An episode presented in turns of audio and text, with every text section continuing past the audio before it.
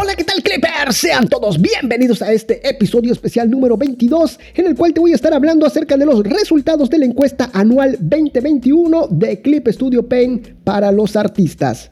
Así es, cada año está haciendo Clip Studio Paint una encuesta y aquí te voy a dar los resultados de dicha encuesta. Todo esto y más aquí en tu programa favorito, Clip Studio Podcast. Comenzamos. Desde el 2019, Clip Studio viene realizando una encuesta a los artistas e ilustradores europeos. La encuesta de este año se llevó a cabo en línea entre noviembre y diciembre del 2021. Esta encuesta fue realizada a 8.353 creadores, los cuales indicaron haber dibujado en los últimos 30 días. Esta encuesta se enfocó en artistas europeos de cuatro países, España, Francia, Alemania y Reino Unido, encuestando a unas 2.000 personas de cada país con 500 participantes en cuatro grupos de edades que van de 10 a 19, de 20 a 29, de 30 a 39 y de 40 a 49 años. Los artistas respondieron cuatro preguntas con respecto a sus actividades creativas, como el uso de herramientas digitales o el tipo de obras que realizan. Y vamos a comenzar ya con los números. La pandemia global aceleradora de la digitalización. Entre los años 2019 y 2020, el uso de herramientas digitales para la creación experimentó un considerable crecimiento aumentando hasta un 12.9 puntos, pasando del 54.4% al 67.3%. Se cree que este aumento es debido a que las personas se acercaron a la creación digital buscando nuevas actividades para realizar en casa a causa de esta pandemia del COVID-19. La nueva encuesta confirma los datos del año anterior, puesto que hasta un 68.4% de participantes indican haber utilizado herramientas digitales en este 2021. Y vámonos con la primera pregunta que fue, ¿dibujas con medios tradicionales o digitales? Elige digital si dibujas en un dispositivo como un PC, un smartphone o una tableta. De lo contrario, selecciona analógico. Ahora sí, vámonos con las respuestas de este 2021 y vámonos de mayor a menor. Y comienza así, ¿qué es lo que más prefiere la gente? Siempre en analógico, con un 31.6%. Sin embargo, esto disminuyó un 14% con respecto al 2019 y un 1.1% con respecto al 2020. Ya se empieza a ver la tendencia.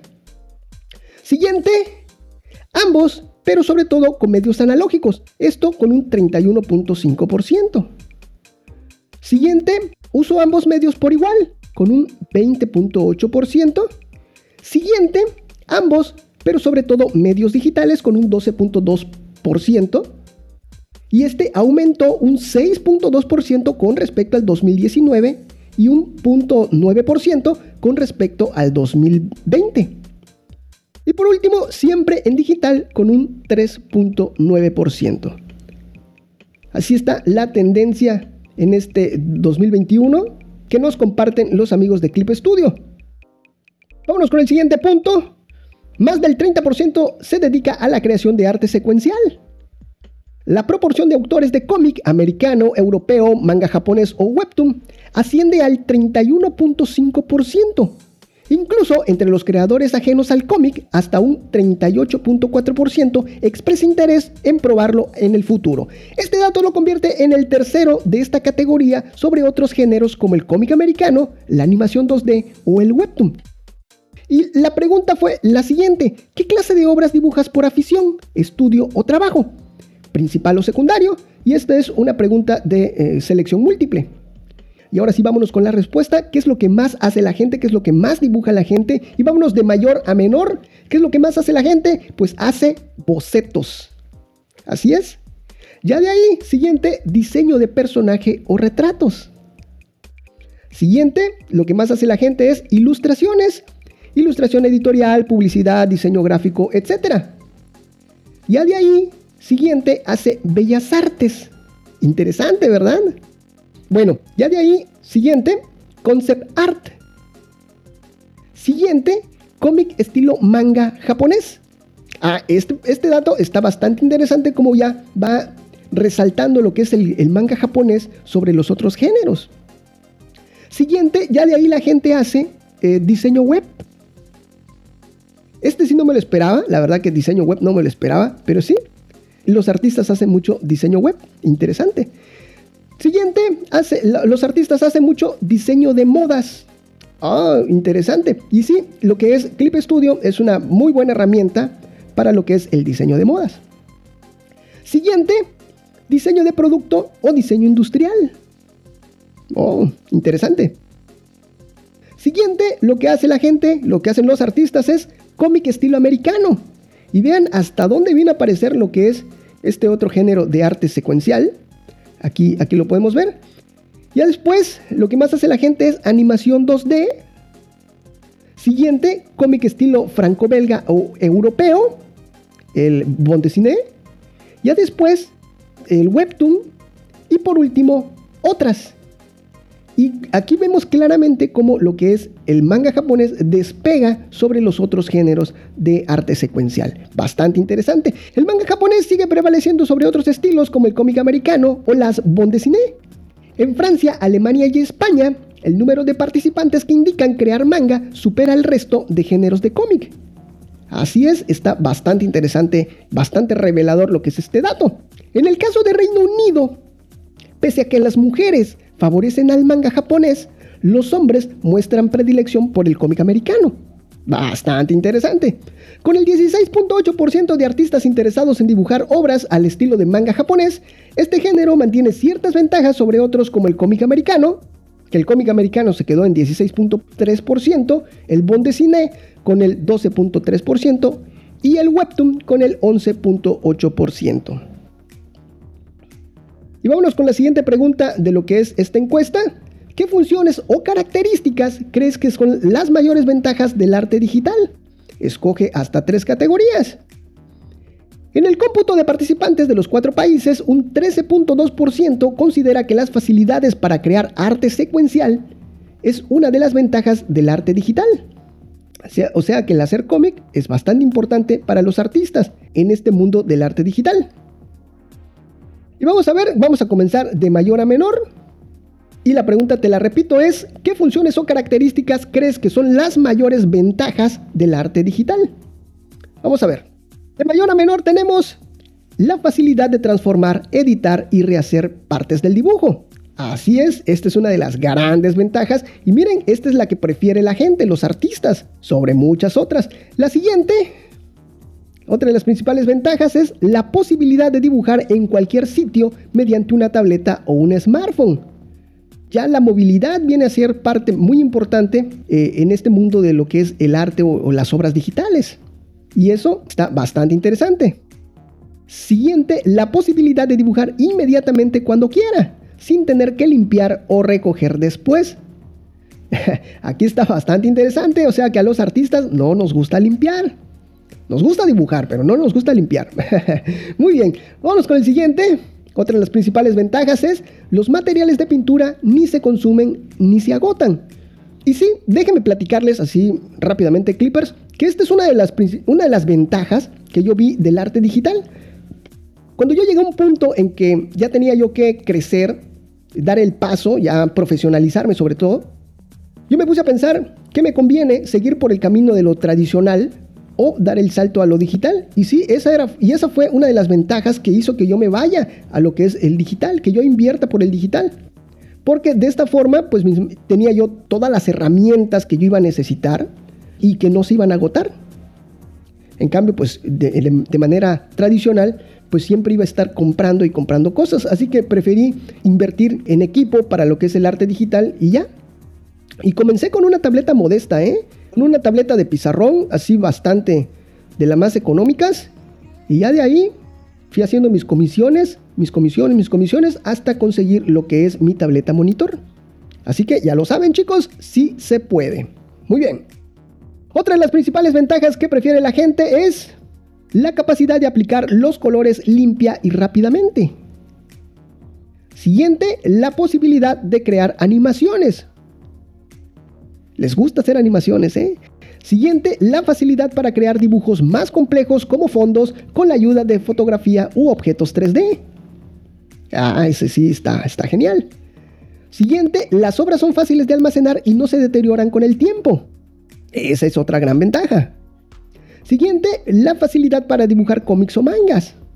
Y aquí vemos nuevamente la tendencia de utilizar herramientas para hacer este tipo de arte secuencial. Y sobre todo, pues, Clip Studio, créame que se pinta solo para esto, ¿eh?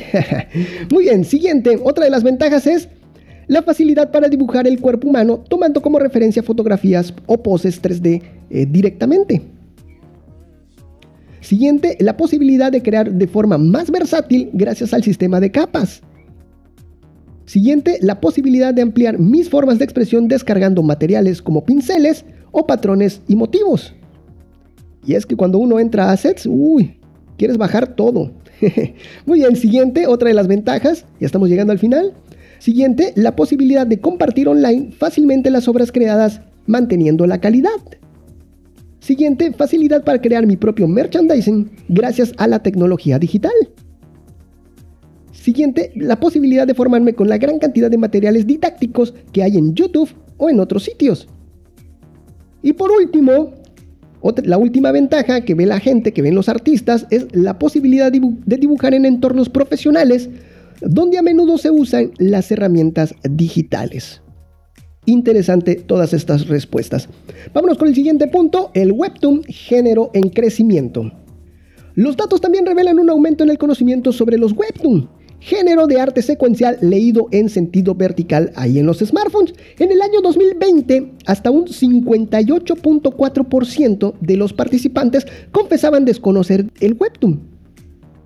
Pero en el 2021, este dato desciende hasta el 33.9%. Bastante, ¿eh? Ya lo empieza a conocer la gente, los artistas.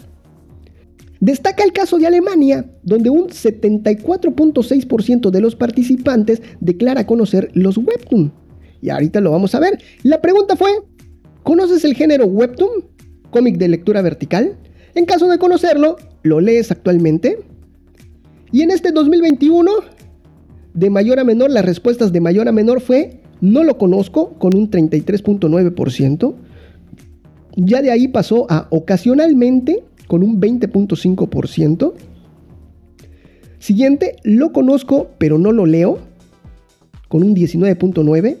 Siguiente, casi nunca con un 13.4%. Y por último, bastante con un 12.3%.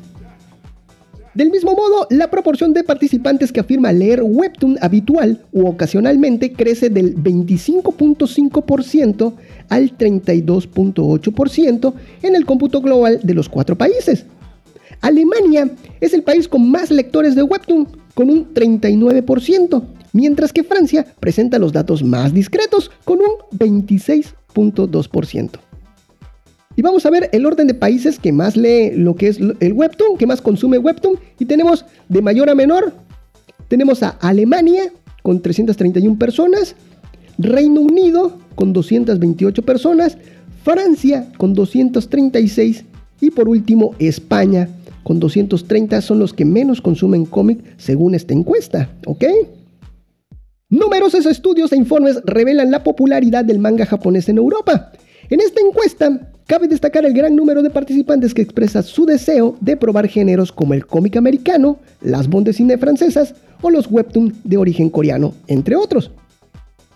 Visto los resultados, podemos concluir que el arte secuencial o cómic está fuertemente arraigado en Europa como formato de entretenimiento y que muchos de sus consumidores devienen en creadores o terminan en creadores.